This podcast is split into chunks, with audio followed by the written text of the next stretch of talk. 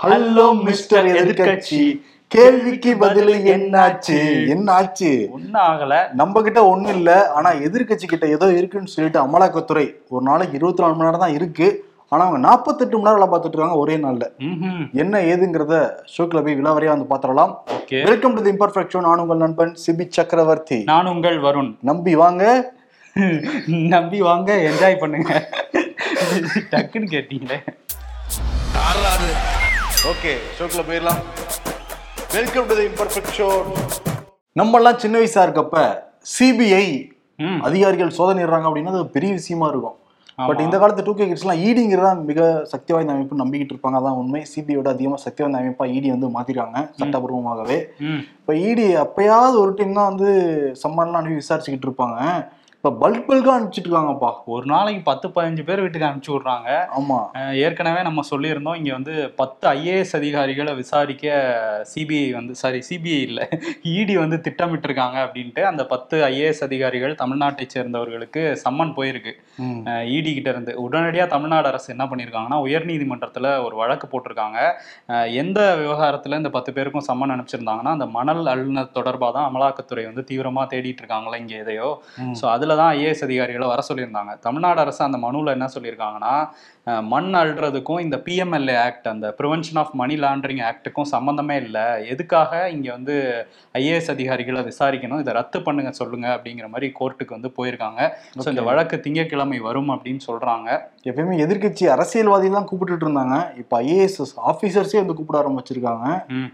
இன்னொரு பக்கம் வந்து இந்த மண் அள்ளுற விவகாரம் தொடர்பாக ரெண்டாயிரத்தி ஆறுலேருந்து ரெண்டாயிரத்தி பதினொன்று வரைக்கும் கனிம வளத்துறை அமைச்சராக இருந்தார். கூடுதல் பொறுப்பு வச்சுட்டு இருந்தாரு அமைச்சர் பொன்முடி.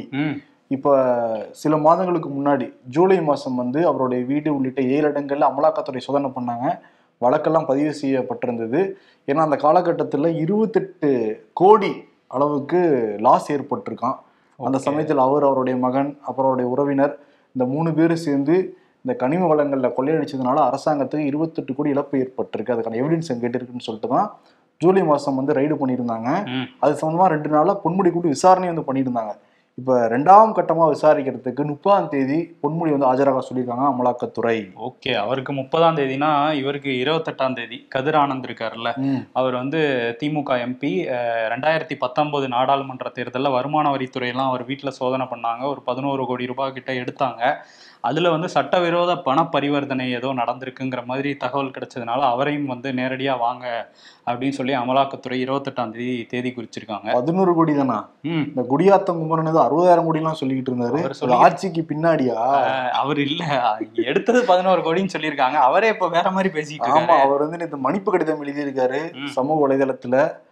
என்ன எழுதியிருக்காரு நீ மன்னிச்சிருங்க பொதுச் செயலாளர். அவர்களே அப்படின்னு சொல்லிட்டு இப்ப மட்டும் அவர்களே இவர்களே. அருமையான கடிதமா இருந்துச்சு. மன்னிப்பு மன்னிப்பு மன்னிப்பு மன்னிப்பு மன்னிப்பு மன்னிப்பு மன்னிப்பு மன்னிப்புன்ட்டு வரிக்கு வரி மன்னிப்பு தான் இருந்துச்சு அந்த கடிதத்துல. ஒவ்வொருத்தருக்கும் பட்ட பேர்லாம் வேற போட்டு நாளைய முதல்வர்ன்ட்டு இருக்காரு உதயநிதி வேற. ஆமா. மன்னிப்பு கேட்டிருக்காங்க. மன்னிப்பாங்களா இல்லையாங்கிறது போக போக தான் நமக்கு தெரியும். ஆனா அறுபதாயிரம் கோடிலாம் சொல்லி கிளப்பிட்டு இருக்காருல்ல இதான் அமலாக்கத்துறை விசாரணைக்கு வரப்போகுதுன்னா நம்ம பேசிக்கிட்டு இருந்தோம். அது உண்மையும் கூட தான் சொல்றாங்க. இன்னொரு பக்கம் என்னன்னா இந்த பிரணவ் ஜுவல்லர்ஸ்னு ஒரு திருச்சியை மையமா கொண்டு ஜுவல்லரி கடை வந்து நடக்குது. தமிழ்நாட்டுல மொத்தம் எட்டு கடைகளுக்கு மேல அவங்களுக்கு கிளைகளுமே இருக்கு. அங்க வந்து பொதுமக்கள்கிட்ட பணம் வசூல் பண்ணி ஒரு நூறு கோடிக்கு மேல மோசடி பண்ணியிருக்காங்கன்னு சொல்லிட்டு குற்றச்சாட்டு. ஓகே. இது வந்து பொருளாதார குற்றப்பிரிவு வந்து ஜூலை மாசமே அங்க வந்து விசாரணைலாம் பண்ணியிருந்தாங்க. அதுக்கு பிறகு அமலாக்கத்துறை விசாரணையில வந்து ஒரு பதினோரு கோடி கணக்கில் வராத தங்கம். சாரி பதினோரு கிலோ. அதெல்லாம் வந்து கிலோ. ஓகே. நம்ம கைப்பற்றப்பட்டது. இப்போ என்னன்னா அந்த பிரணவ் ஜுவல்லர்ஸுக்கு வந்து விளம்பர தூதராக இருந்தார். பிரகாஷ் ராஜ். அதனால அவருக்கும் இப்போ சம்மன் அனுப்பி வர சொல்லியிருக்காங்க. இன்னும் ஓரிரு தினங்கள் ஆஜராயிருவாருன்னு சொல்றாங்க. ஓகே. ஜஸ்ட் ஆஸ்கிங் அப்படின்னு வந்து போட்டார் நாலஞ்சு ட்வீட்டை இப்ப நாங்க சில விஷயங்கள் ஆஸ்க் பண்ண வேண்டியது இருக்கு வாங்கன்ட்டு இருக்காங்க. ஆனா இந்த பிரணவ் ஜஸ்ட் ஆஸ்கிங் ஆஸ்கிங்ட்டு மோடி அட்டாக் பண்ணி போட்டுக்கிட்டே இருப்பாரு. அதான் நான் உங்களை விசாரிச்சுக்கிறேன் வாங்கன்ட்டேன். வாங்கன்ட்டாங்க. ஆனா அந்த பிரணவ் ஜுவல்லர் ஆட்ல ஆட்ல வந்து ராதிகா நடிச்சிருக்காங்க வாணி போஜன் நடிச்சிருக்காங்க. அவங்களெல்லாம் அவங்கலாம் ஜஸ்ட் ஆஸ்கிங் போடலங்கிறதுனால விட்டுட்டாங்க போல. ஆனா இப்போ காங்கிரஸ்ல இருந்து என்ன போட்டிருந்து ஜஸ்ட் ஆஸ்கிங் என்னைய கூப்பிடுவாங்களா? நீங்களும் போட்டிருந்தீங்கன்னு நினைக்கிறேன். நோட் பண்ணிக்கோங்க. இன்னொரு விஷயம் என்னன்னா இந்த காங்கிரஸ்ல இருந்து இதை வச்சு என்ன சொல்றாங்க பிரகாஷ் ராஜ் விஷயத்தை வச்சு. அந்த மொபைல் இரநூத்தி ஐம்பத்தி ஒரு ரூபாய்க்கு மொபைல் தரேன்னு சொல்லிட்டு ஒரு ஆடு வந்துச்சு. அதுல ஒரு போட்டோ இருந்துச்சு. அந்த மொபைலும் வரல அதுல நிறைய பணமும் வந்து போயிடுச்சு. அவரை எப்ப கூப்பிட போறீங்கன்னு சொல்லிட்டு அந்த ஆடை போட்டுட்டு இருக்காங்க. ஆமாப்பா நிறைய பேர் இரநூத்தம்பது ரூபா கட்டிக்கிட்டு இருந்தாங்கல்ல? கட்டிக்கிட்டு இருந்தாங்க. அதுல யார் போட்டோ இருந்ததுன்னு எல்லாருக்குமே தெரியும். யார் போட்டோ இருந்துச்சு? ஜி தான் இருந்தார்ல.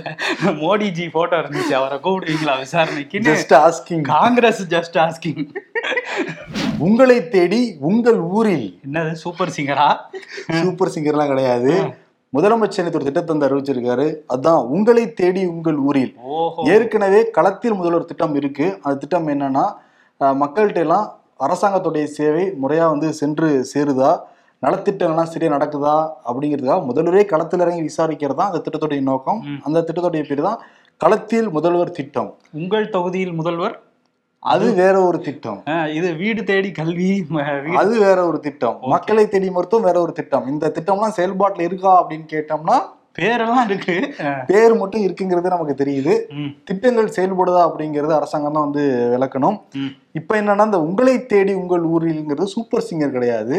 இது மாவட்ட ஆட்சியர்களுக்கு முதல்வர் கொடுத்த ஒரு டாஸ்க் வட்ட அளவுல அந்த மாவட்ட ஆட்சியர் வந்து போகணுமா? அந்த வட்டத்துல அரசாங்கத்துடைய நிதியுதவிகள் அரசாங்கத்துடைய சேவைகள் அரசாங்கத்துடைய செயல்பாடுகள் எல்லாம் அந்த மக்கள்கிட்ட போய் சென்று சேர்கிறதா அப்படிங்கிறத அங்க ஒரு நாள் இருந்து ஒரு மாசத்துல ஒரு நாள் அங்க இருந்து. ஆய்வு பண்ணி அறிக்கை வந்து சமர்ப்பிக்கணுமா முதலமைச்சருக்கு? அதான் உங்களை தேடி உங்கள் ஊரில். அது என்ன சொல்லிருக்காங்கன்னா உங்களை நாடி உங்கள் குறைகளை கேட்டு உடனுக்குடன் தீர்வு காண அரசு இயந்திரம் வருகிறது. உங்களை நோக்கி நம்பி விளம்பரம்? மாதிரி இருக்கு. அறிக்கையில இருந்து தான்ப்பா சொல்றேன். Okay okay. சரி. சந்தோஷமா போங்க. சரி திட்டங்கள்லாம் சரியா நடக்குதான்னு பார்த்து பண்ணாங்கன்னா நல்ல விஷயம்தான். பட் நிறைய திட்டங்கள் பேர் இருக்கு. பட் சரிவர இங்க கிரவுண்ட்ல வந்து செயல்படலைங்கிறது ஒரு குற்றச்சாட்டுமே இருக்குது. ஆமா. மக்கள் பிரச்சனைகள்லாம் வந்து ஆயிரம் ரூபாய் பணம் கொடுத்தாங்கல்ல. ஆமா. இப்ப நிறைய பேர்ட்ட நான் பேசின ஊர்ல இருக்கவங்க பல பேர்கிட்ட. அவங்க என்ன சொன்னாங்க? குடும்ப பெண்களுக்கு ஆயிரம் ரூபாய் அப்படின்ட்டு பல பேர் ரிஜெக்ட் பண்ணிட்டாங்களா? அப்ப நாங்களாம் குடும்ப பெண்கள் இல்லையாங்கிற பஞ்சாயத்து போயிட்டு இருக்கோம் ஒவ்வொரு தெருவுலையும். இது வேற இது பொது பஞ்சாயத்தா இருக்கே. சரி ஓகே. ஆனா வந்து தகுதி வாய்ந்தங்கிறதா முன்னாடி போட்டுருக்காங்க. அதுதான் சொல்றேன். அப்ப நாங்க தகுதி வாய்ந்த பெண்கள் இல்லையா அப்படின்னு தான் கேக்குறாங்க அவங்க. சரி அதுக்கு பல பதில் வந்து திமுக காரங்க தான் சொல்லணும். இன்னொரு விஷயம் என்னன்னா அந்த மக்களுக்கு பிரச்சனை வரும்போது முதலமைச்சர் வந்து அந்த நிவாரணம்லாம் செய்ய வேண்டியது இருக்குல்ல. இப்ப அவருக்கே ஒரு பிரச்சனை வந்திருக்கு. அதனால என்ன சொல்லியிருக்காருன்னா நானே புகார் அளிக்கிறேங்கிற மாதிரி சொல்லி முன்னாள் டிஜிபி நட்ராஜ்னு ஒருத்தர் இருந்தார்ல. அவர் வாட்ஸ்அப்ல வந்து என்னை பத்தி தவ நான் சொல்லாத விஷயங்கள்லாம் நான் சொன்னதா சொல்லி அவதூறு பரப்பிட்டு இருக்காரு. அதனால அவர் மேல நடவடிக்கை எடுத்திருக்கோம் வழக்கு பதிவு பண்ணியிருக்கோம்னு சொல்லியிருக்காரு. ஸோ அவர் மேல வந்து அடுத்த நடவடிக்கை எடுப்பாங்கங்கிறது இப்ப தெரியுது. ஓகே. இன்னொரு பக்கம் வந்து சென்னையில ராயபுரத்துல ஒரு ஏரியாவில் இருக்கிற இருபத்தேழு பேரை ஒரு நாய் வந்து கடிச்சு வச்சிருக்கு. அந்த நாய் இப்போ ரேபிஸ் வந்து இறந்தும் போயிருச்சு. இப்போ அந்த இருபத்தேழு பேருக்கு வந்து கால்நடை மருத்துவர்கள்லாம் சிகிச்சை கொடுத்துட்ருக்காங்க தடுப்பூசிலாம் போட்டுக்கிட்டு இருக்காங்களாம். பட் சென்னையில் இந்த நாய் தொல்லை இந்த மாடுகள் தொல்லைங்கிறது ரொம்ப ரொம்ப அதிகமாயிட்டு தான் இருக்கு. இப்போ மாநகராட்சி ஆணையர் ராதாகிருஷ்ணன் என்ன சொல்றாருன்னா நாங்கள் நடவடிக்கை எடுத்துட்டு தான் இருக்கோம். பலாயிரம் நாய்களுக்கு நாங்கள் கருத்தடை அந்த இதெல்லாம் பண்ணிட்டு தான் இருக்கோம். ஆனால் சட்டத்திட்டப்படி தான் நாங்கள் வந்து செயல்பட முடியும். சட்டத்தில் எப்படி இருக்குன்னா நாய்களை பிடிக்கணும். அதுவுமே வந்து ஒரு வருஷத்துக்கு இருக்கிற நாய்களை கருத்தடை பண்ணக்கூடாதாம் ம். ஒரு வயசுக்கு மேலான நாய்களை தான் பிடிச்சி கருத்தடை பண்ணி அதே இடத்துல தான் விட்டுட்டு போன சட்டம் வந்து சொல்லுது.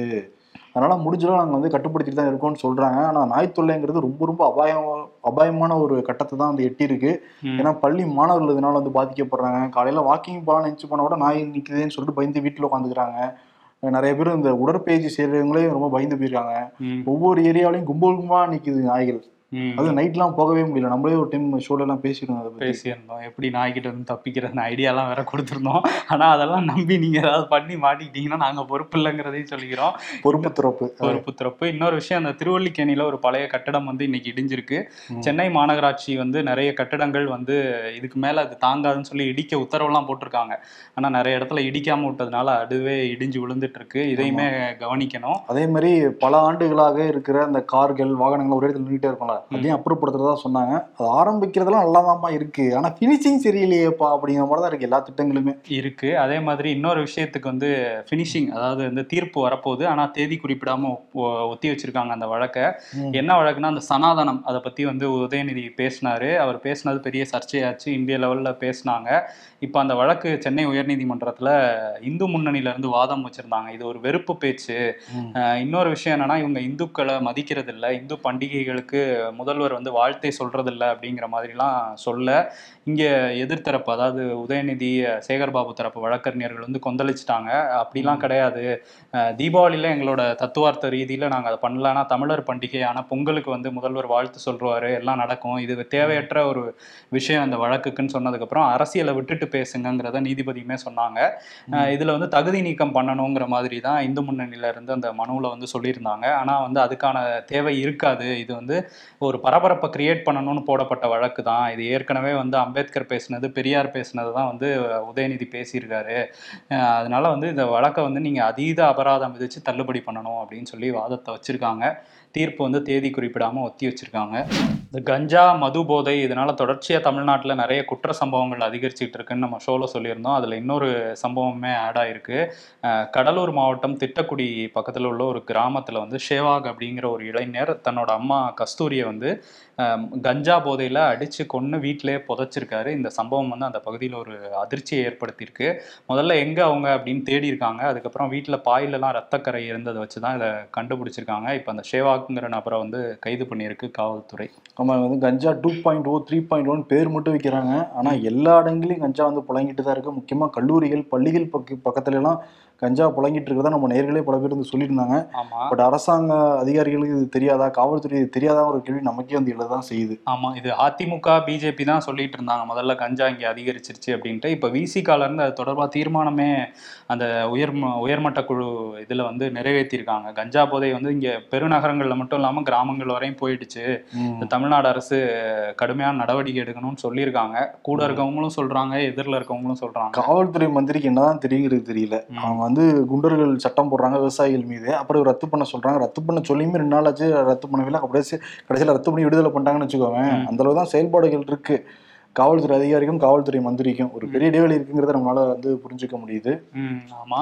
அதே மாதிரி வந்து இன்னொரு பக்கம் வந்து மன்சூர் அலிகான் அஹ், காவல்துறையிட்ட வந்து ஆஜராகி விளக்கம்லாம் கொடுத்திருந்தாரு. இப்போ இன்னைக்கு வந்து மன்னிப்பு கேட்டிருக்காரு திரு ஷா கிட்ட. அதுக்கப்புறம் உங்க திருமணத்துக்கு நான் வந்து ஆசீர்வதிக்கிறதுக்கு அந்த பாக்கியம் எனக்கு கிடைக்கும்னு நினைக்கிறேங்கிற மாதிரிலாம் சொல்லி மன்னிப்பு கேட்டிருக்காரு. இவ்வளவு தூரம் பேசுறதெல்லாம் பேசி கடைசியில் மன்னிப்பு கேட்டிருக்காரு. ஆனா இவர் தான் என்ன சொன்னாரு? மன்னிப்புல கேட்க முடியாது அப்படிலாம் சொன்னாரு. பட் தவறு செஞ்சிருந்தா மன்னிப்பு கேட்டு தான் ஆகணும். இல்லாட்டி சட்டம் தன் கடமையை செய்யும் அல்லவா? மன்னிப்பு கேட்டிருக்காரு மன்சூர் அலிகான் இன்னொரு பக்கம் ம். உச்சநீதிமன்றத்துல ஆளுநர் விவகாரம். பல மாநிலங்கள்ல இருந்தும் முக்கியமாக பிஜேபி ஆளாத மாநிலங்கள்ல இருந்து உச்சநீதிமன்றத்துக்கு வழக்குகள் வந்து போடப்பட்டிருக்கு. கேரளா தமிழ்நாடு பஞ்சாப் அப்படின்ட்டு. அந்த பஞ்சாப் பன்வாரிலால் புரோஹித் தமிழ்நாட்டுல இருந்த கவர்னர் தான் அங்க போய். உட்காந்துருக்காரு அங்க வந்து ஆம் ஆத்மி அரசு ஆட்சியில் இருக்காங்க. எந்த மசோதா அனுப்பினாலும் கிடப்பிலேயே போட்டிருந்ததுனால கடுப்பாகி போய் உச்சநீதிமன்றத்துக்கு போனாங்க. தேதி குறிப்பிடாம தீர்ப்பை தள்ளி வச்சவங்க பல கருத்துக்கள் வந்து சொல்லியிருக்காங்க. ஆளுநர் அப்படிங்கிறவங்க சட்டத்துக்கு உட்பட்டவங்க தான். சட்டமன்றம் என்ன முடிவுகள் எடுக்குதோ அதை வந்து ஆளுநர் வந்து செயல்படுத்தணும். அவங்களுக்குன்னு சில சட்ட அதிகாரம் இருக்கு. ஆனா மக்களால் தேர்ந்தெடுக்கப்பட்ட பிரதிநிதிக்கு தான் அதிக அதிகாரம் இருக்குங்கிறத ஆளுநர்கள் வந்து புரிஞ்சுக்கணும். மசோதா மசோதா பாஸ் பண்ணி அனுப்பிச்சு விட்டாங்கன்னா நீங்கள் வந்து ஒன்று பாஸ் பண்ணிடணும் அப்படி இல்லாட்டி வந்து அதை திருப்பி அனுப்பிடணும் உடனே. இதுதான் ஆளுநருக்கு நாங்கள் சொல்றதுன்னு சொல்லிட்டு கண்ணா பின்னான்னு கேள்வி கேட்டுறாங்க உச்சநீதிமன்றம். அந்த ஆளுநர் நோக்கி நம்ம ஆளுநர் என்ன பண்ணுவார் தெரியல. அடுத்த வாரம் கேட்பாங்க. அந்த வழக்கு வரும்போது. ஆனா எவ்வளவு கேள்வி கேட்டாலும் வச்சுக்கிட்டே இருக்காங்களே மசோதாக்களை. வரப்போதுன்னு தெரிஞ்சோடனே பத்து மாசம் திருப்பி அனுப்பிச்சு அனுப்புறாரு விட்டாங்க. அனுப்பிச்சிருக்காரு. சரி இன்னொரு பக்கம் பாத்தீங்கன்னா இந்த வேர்ல்டு கப் முடிஞ்சாலும் இது இங்க நடத்தியிருக்கணும் அங்க நடத்தியிருக்கணும்னு சொல்லிட்டு மம்தா மேற்கு வங்க முதல்வர் மம்தா என்ன சொல்லியிருக்காங்கன்னா நீங்க வந்து கொல்கட்டால நடத்தியிருக்கணும் அப்படின்றாங்க. ஆனா அவங்க இன்னொரு ஆப்ஷனும் கொடுக்குறாங்க. கொல்கட்டா இல்லைன்னா மும்பைல நடத்தியிருக்கணும்னு. அகிலேஷ் யாதவ் யூபியோட எதிர்க்கட்சியில இருக்கிற அவர் வந்து என்ன சொல்றாருன்னா லக்னோல தான் நீங்க நடத்தியிருக்கணும் அப்படின்றாரு. நடத்தியிருந்தா. இந்தியா ஜெயிச்சிருப்பாங்க அப்படின்ட்டு. ஏன் கர்நாடக முதல்வரும் தமிழ்நாடு முதல்வரும் சொல்லவே இல்லைன்னு தெரியல. அங்க சின்னசாமி ஸ்டேடியம் இருக்கு இங்க வந்து சேப்பாக்கா ஸ்டேடியம் இருக்கு. இருக்கு சொல்லல. ஏன் சொல்லலன்னு தெரியல. எல்லா முதல்வரும் கிளம்பிட்டாங்கன்னா. ஆமா, எதிர்க்கட்சி முதல்வரும் கிளம்பிட்டு இருக்காங்க எல்லாருமே அதான்ப்பா சொல்றாங்க. ஏன்னா இந்த இடத்துல வச்சிருந்தா உங்களுக்கு ஆல்ரெடி நிறைய மேட்ச் விளையாடி அந்த வீரர்களுக்கு ஒரு பிராக்டிஸ் இருந்திருக்கு இங்க. இருந்திருக்கும் பட் இருந்தாலும் அந்த நரேந்திர மோடி ஸ்டேடியம் அளவுக்கு ஒரு பெரிய ஸ்டேடியம் நரேந்திர மோடி ஸ்டேடியம். அந்த பேர் சொல்றப்பே ஒரு கெத்தா இருக்குல்ல? கெத்தா இருக்கு. யாருக்கு? ஆஸ்திரேலியாவுக்கு தானே ஜெயிச்சாங்க. அவங்க தானே கெத்தா இருந்தாங்க. பிஜேபி கெத்தா இருக்குல்ல? பிஜேபிக்கு இருக்கு. சரி இன்னொருத்தர் வந்து அசாமோடைய சிஎம். ஹிமந்தா பிஸ்வா என்ன சொல்லியிருக்காருன்னா அந்த தேதி வச்சதே தப்பு. ஏன்னா நம்ம பையன் தானே அங்க இருக்கான் முடிவு பண்ற இடத்துல. எதுக்கு அந்த தேதியை குறிப்பிடணும்? இந்திரா காந்தி நாள் அன்னைக்கு அந்த மேட்ச் வச்சுட்டாங்களாம். ஜெய்ஷாவே எதிர்த்து பேசுறாரா? அந்த அன்னைக்கு வச்சதுனாலதான் இங்க தோல்வி அடைஞ்சிருக்கான். இந்திரா காந்தி பிறந்த அன்னைக்கு வேற என்னைக்கு வச்சிருந்தாலும் ஜெயிச்சிருக்கும் இந்தியா. இதே ஹிமந்தா பிஸ்வா ஒரு ஆறு ஏழு வருஷத்துக்கு முன்னாடி இந்திரா காந்திக்கு வாழ்த்து சொல்லி அவங்களுக்கு போய் மரியாதை எல்லாம் பண்ணியிருப்பாரு. ஏன்னா காங்கிரஸ்ல தான் இருந்தாரு. அதனால நல்ல வேளை நேரு பிறந்த மாசத்துல வச்சுட்டீங்கன்னு சொல்லாம விட்டாரு. நெக்ஸ்ட் சொல்லுவாங்க வேற ஏதாவது பிஜேபி சிஎம் சொல்ல வாய்ப்பு இருக்கு. ஆமா இதெல்லாம் சொல்லிட்டு இருக்காங்க எவ்வளவு மூட நம்பிக்கை இருக்கு பாரு இந்த மனிதர்களுக்கு. ஆமா இன்னொரு பக்கம் வந்து ராகுல் காந்தி பேசினார்ல இந்த உலகக்கோப்பையை ஒட்டி அபசகனம் பிடித்த ஒரு மனிதர் வந்து போனதுனாலதான் தோத்துட்டாங்க அப்படின்னு சொன்னாரு. அவர் யார் பேரையுமே குறிப்பிடல. அங்க ஷாருக் கான் வந்திருந்தாரு ரன்வீர் கபூர் வந்திருந்தாரு எல்லாம் வந்திருந்தா கூட. பாஜக காரங்க வந்து நீங்க பிரதமர் மோடியை தப்பா பேசிட்டீங்கன்னு சொல்லி தேர்தல் ஆணையத்துக்கு சொல்ல தேர்தல் ஆணையம் வந்து நீங்க எப்படி பிரதமரை தப்பா பேசலாம் அப்படின்னு சொல்லி கேட்டிருந்தாங்க. இப்ப அவங்களே ஒத்துக்கிறாங்களா? சொல்லிட்டாங்களா அப்படிங்கிற மாதிரி இப்போ ஓட்டிட்டு இருக்காங்க காங்கிரஸ்காரங்க. நான் அவர் தான் சொல்லவே இல்லையேன்ட்டு. ஆனா இன்னொரு விஷயம் வந்து நேரடியாவே சொல்லியிருந்தாரு. ஒரு பக்கம் ஜிஎஸ்டி டிமானிட்டைசேஷன் சொல்லி இந்து முஸ்லீம்னு சொல்லி ஏதாவது பேசி திசை திருப்பிக்கிட்டே இருப்பாரு பிரதமர் மோடி. அந்த நேரத்துல கௌதம் அதானி வந்து மக்களோட பாக்கெட்ல இருந்து பிக் பண்ணிடுவார் பணத்தை. இதுதான் பிக் பாக்கெட்டுகளோட முறை வழிமுறை அப்படின்லாம் பேசியிருந்தாரு. ஸோ பிக் பாக்கெட் அப்புறம் வந்து அபசகுணம் இந்த ரெண்டு விஷயமும் நீங்க அஹ் பேசுனது தப்புன்னு சொல்லிட்டு தேர்தல் ஆணையத்துல இருந்து நோட்டீஸ் வந்திருக்கு. ஸோ அதுல அவர் விளக்கம் கொடுக்கணும். ஓகே ஆல்ரெடி கர்நாடகால பேசிதான் மாட்டிக்கிட்டாரு. ம், அஹ் இப்ப திருப்பி இது வேறயா நீ யார அபசகுணமா மனிதன் நினைக்கிறியா? யார்? நான் யாரையும் நினைக்கலையே. கேட்டுக்கிட்டு எனக்கு அவர் சொல்றவே ஒரு பொதுவா தான் தெரிஞ்சது. யார சொல்றாருங்கிறத கண்டுபிடிக்க கண்டுபிடிக்க முடியல. பட் அவங்க கண்டுபிடிச்சு இப்பதான் எனக்கு தெரியுது. பிஜேபி வரங்க யார சொல்றாங்க அப்படிங்கறது. சரி இன்னொரு பக்கம் சைனா. சைனால தான் ரெண்டு ஆண்டுகள் கஷ்டப்பட்டோம் உலகம் முழுக்க. யாருமே இந்த கோவிட் டைமை மறந்துருக்கவே முடியாது. இப்ப சைனால சிறுவர்களை தாக்கி சில ஃப்ளூ வந்து பரவிக்கிட்டு இருக்கான். முக்கியமா சிறுவர்களை தான் வந்து தாக்குதான். வட சைனால அது அதிகமா பரவிட்டு இருக்குன்னு சொல்றாங்க. அதுக்கப்புறம் டபிள்யூஹெச்ஓவே கேள்வி கேட்டிருக்காங்க. சைனா கிட்ட என்ன நடந்துட்டு இருக்கு தேசியம் உங்க தரவு எல்லாம் கொடுங்க அப்படின்ட்டு. இப்படிதான் கோவிட் டைம்ல கேட்டாங்க கடைசியில் கொடுக்கவே இல்லை உலகம் முழுக்க வந்து பரவுச்சு. எல்லாரும் வேதனைப்பட்டோம் நம்ம சொந்த பந்தங்கள் பல பேர் வந்து உயிரிழப்பெல்லாம் கூட நடந்தது. இந்தியாவில் மட்டுமே அஞ்சு லட்சம் பேர் உயிரிழந்திருக்காங்க இந்த கோவிட் தொற்றுனால. மிகப்பெரிய உயிரிழப்பு. இன்னதிலிருந்து மீண்டு வராத எவ்வளோ குடும்பங்கள் நம்மளால பார்க்க முடியுது. இந்த சமயத்தில் சைனால சிறுவர்களை தாக்குறதுங்கிறது ரொம்ப அதிர்ச்சி அளிக்குது. ஆமா. ஏன்னா பெற்றோர் என்ன நினைப்பாங்கன்னா எல்லா கஷ்டத்தையும் எனக்கு கூட என் பசங்களை எதுவும் கொடுத்துறாதான் வேண்டிப்பாங்க. பட் சிறுவர்களுக்கு வருதுங்கிறது ரொம்ப ஒரு கஷ்டமான ஒரு விஷயம் தான் சுவாச கோளாறுலையும் இந்த சுவாச கோளாறு பிரச்சனை சுவாசத்துல தான் பெரிய பிரச்சனை ஏற்படுது தான் அந்த ஃப்ளூ ஓ. ஆனா இது கிருமி கிடையாதுங்கிறத சைனா சொல்லியிருக்கு WHO கிட்ட. ம். ஆனா கொஞ்சம் உஷாரா தான் இருக்கணும். ஆமா இது கொஞ்சம் பயமாவும் இருக்கு. ஆனா அந்த அளவுக்கு பயப்பட வேண்டிய தேவையில்லைன்னு எல்லாருமே சொல்றாங்க. டபிள்யூஹெச் சைனாவே தான் சொல்றாங்க. இல்ல இல்லைங்க இது வழக்கமான ஒரு ஃப்ளூ தான். பயப்படாதீங்கன்னு கிட்ட சொல்லியிருக்காங்க. ஆமா. ஆஹ் இன்னொரு விஷயம் வந்து இங்க உத்தரகாண்ட்ல வந்து அந்த டனல்ல வந்து நாற்பத்தோரு தொழிலாளர்கள் வந்து மாட்டிட்டு இருக்காங்க அவங்கள வந்து மீட்கிறதுக்கு நேத்தே வந்து மீட்டுருவோம் அப்படின்னு சொன்னாங்க. அதுல ஒரு தொய்வு ஏற்பட்டிருக்கு. ஏன்னா அந்த ட்ரில்லிங் மிஷின் வச்சிருந்த அந்த தளம் வந்து உடஞ்சிருச்சு. கான்கிரீட் தளம் அப்படிங்கிறதுனால அந்த இதுல வந்து நிறுத்தி வச்சிருந்தாங்க கொஞ்ச நேரம். திரும்ப வந்து ரெஸ்யூம் பண்ணியிருக்கோங்கிற மாதிரி சொல்லியிருக்காங்க. பட் என்னைக்கு வெளியே வருவாங்கங்கிறத தெளிவா அவங்க சொல்லலை. நிறைய டிஃபிகல்ட்டிஸ் இருக்கு அப்படிங்கிறதுனால ஆனா சீக்கிரம் வெளியே வரணும் எல்லாரும். கடவுளே உலகத்துல எல்லோரும் சண்டை போடாம ஒற்றுமையா இருக்கணும்னு வேண்டிக்கிட்டு லட்டு வாங்குறதுக்கு சண்டை போட்டான் பாரு. மறக்க மாட்டேன் டியூட் அப்படின்றாங்க திருப்பதியில ஏரியா கிட் காலேஜ் முடிச்சிட்டேன்னா இனி வேலைக்கு போய் இனி என் இஷ்டப்படி ஜாலியா இருக்க போறேன். மீ இனிதாண்டா ஆட்டமே ஆரம்பம். நானும் அப்படிதான் நினைச்சேன். சொந்த காலில் நிக்க போறோம் அப்படின்ட்டு அப்பதான் தெரிஞ்சு இந்த கால் எவ்வளவு வலிக்கும்னு. ஆமா.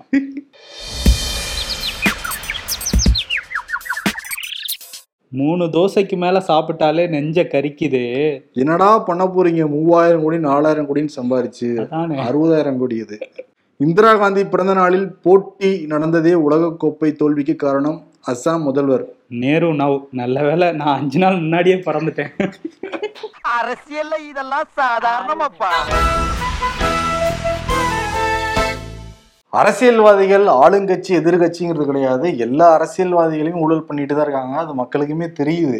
சரி பண்ணுங்க பண்ணுங்க. கடைசியில் எங்கிட்ட தானே வரப்போறீங்கிற மாதிரி மக்கள் தேர்தலுக்காக காத்துட்டு இருக்காங்க. ஆனா பாரேன் ஆளும் பிஜேபி அரசாங்கம் எதிர்கட்சிகளை குறிநோக்கி தான் போய்கிட்டு இருக்காங்க. அதுவும் தேர்தலை ஒட்டி தேர்தலை ஒட்டி தான். போறாங்க அதுவுமே. ராஜஸ்தான்ல ஒருத்தர் அரெஸ்ட் பண்ணியிருக்காங்களாம் ஒரு வேட்பாளர் ஏதோ. அந்த மாதிரிலாம் ஒரு செய்தி வருது. ஓகே அப்ப இன்னும் நாலஞ்சு மாசத்துல இன்னும் எதிர்கட்சிகள் நிறைய பேர் வீட்டுகள்ல தமிழ்நாட்டிலயும் போவாங்கிறது நம்மளால புரிஞ்சுக்க முடியுது. போயிட்டு இருக்காங்க தமிழ்நாட்டுல. இல்ல இன்னும் நிறைய பேர் இன்னும். இன்னும் பத்தல பத்தலன்னு தானே போய்கிட்டு இருக்காங்க அவங்க. ஆமா. பத்தல பத்தல. ஆனா இடி அதிகாரிகள் எப்படி இவ்வளவு உழைக்கிறாங்கல்ல? ஆமா எவ்வளவு பேர் இருக்காங்கன்னு தெரியல. இடியில மட்டும். ஓகே அதனால என்ன விருது கொடுத்துடலாம்னா என்ன சொல்றாங்க? ஹல்லோ மிஸ்டர் எதிர்க்கட்சி. ஓகே அந்த விருதே கொடுத்துருவோம் அதே வந்து கொடுத்துடலாம். ஓகே மோடிக்கும் ஆக்சுவலி இடி அமைச்சர் எந்த துறைக்கு கீழே வரும்னா நிர்மலா சீதாராமன். நீதித்துறைக்கு. கீழே தான் வருது. அதனால. நிர்மலா சீதாராமனுக்கு வந்து கொடுத்துடலாம். ஓகே கூட அமித்ஷா இப்படி தான் அமித்ஷா சேர்த்து வந்து கொடுத்துடலாம். ஆமா. ஏன்னா அவர் சிபிஐ வச்சிருக்காரா? ஓகே சிறப்பு. நன்றி வணக்கம். நாளை சந்திப்போம்.